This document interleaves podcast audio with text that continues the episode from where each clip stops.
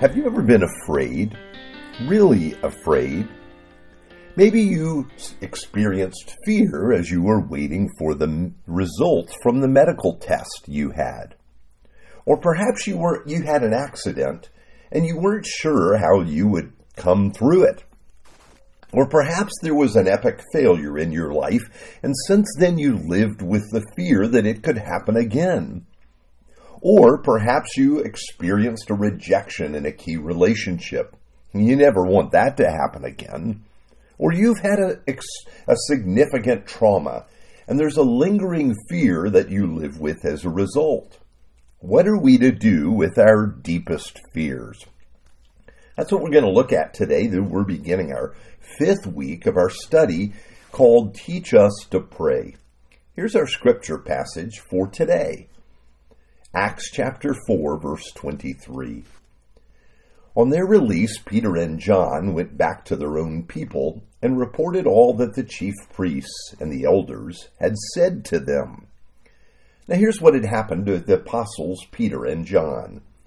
They went up to the temple for prayer as they had always done. As they were entering the temple area, a man crippled since his birth was begging for alms. This was a common sight for activity like this, since the religion of the Jewish people commanded the helping of those with such physical maladies.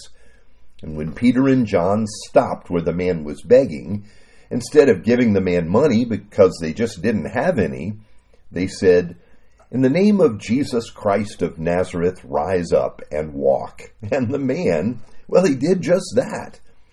He rose up and began dancing and leaping and praising God. And you can imagine the commotion this would cause just outside the temple. A large crowd of people ran to see what was going on, and Peter, seeing the crowd, realized this was the great opportunity to tell the people about Jesus. So he preached a sermon going all the way back to the promises that God gave to Moses. It was a moving moment and Peter ended his sermon by pressing them to consider Jesus as the Messiah sent by the Lord to them. Now, this commission and ser- uh, commotion and sermon did not go unnoticed. The Pharisees and religious leaders were not at all happy about this turn of events in the temple area. No doubt they figured with Jesus crucified, his movement would quickly die out. But they were wrong. Soon they had Peter and John arrested, taken into custody, and of course, by then, many that had heard the message had already turned to Jesus. The next day, Peter and John were forced to stand before the religious establishment of the Jewish people in Jerusalem. So imagine this scene. It was really very little different than the council Jesus stood before on the night in which he was betrayed now these two disciples have their lives hanging in the balance as well. Now, the religious authorities wanted to know how these disciples could do what they had done. Under what authority? Now, it really was a foolish question. They healed a man that had been lame, crippled for his whole life. Why did the leaders not simply rejoice as the people had done? How could they say anything critical of what they had done?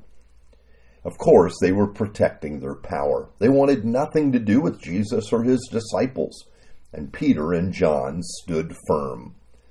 The leaders ultimately had to let them go because of the man that had been healed. Everybody knew about that. But not without threatening their lives. Yes, they tried to frighten them and told them not to speak about Jesus anymore.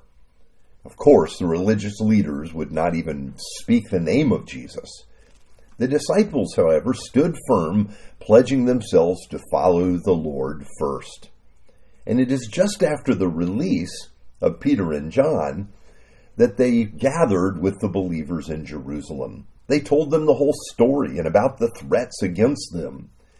Can you imagine the fear that the believers experienced? Would they too be arrested? Were their lives in danger? We naturally become afraid when presented with an existential threat. But the next words of Acts 4 share with us the antidote to fear. And when they heard it, they lifted their voices together to God. Yes, the antidote for their fears was prayer. Prayer pushes us to turn our focus away from ourselves and our fears to God. Of course, we can't control the circumstances of our lives, but the Lord can, and He already does. When we have our eyes on Him, our perspective shifts away from the fear that grips us to the Father who loves us. A woman a few years back who had had a traumatic injury says that the person that rescued her simply told her not to look at her injury, but to turn her eyes to look at him. As a result, she didn't see how dramatic her injury was, but instead looked into his peaceful and compassionate eyes. This shift of focus kept her from despair and fear until the EMTs arrived.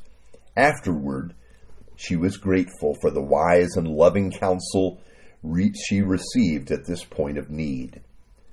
What if fear could be short circuited by turning our attention to God? Of course, it can. And this is what prayer enables us to do.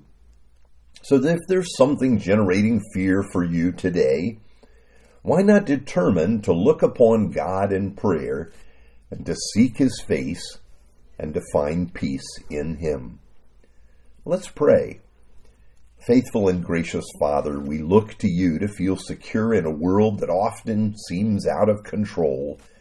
Remind us of your steadfast love and the promises, your promises of mercy and peace. In the name of Jesus we pray. Amen.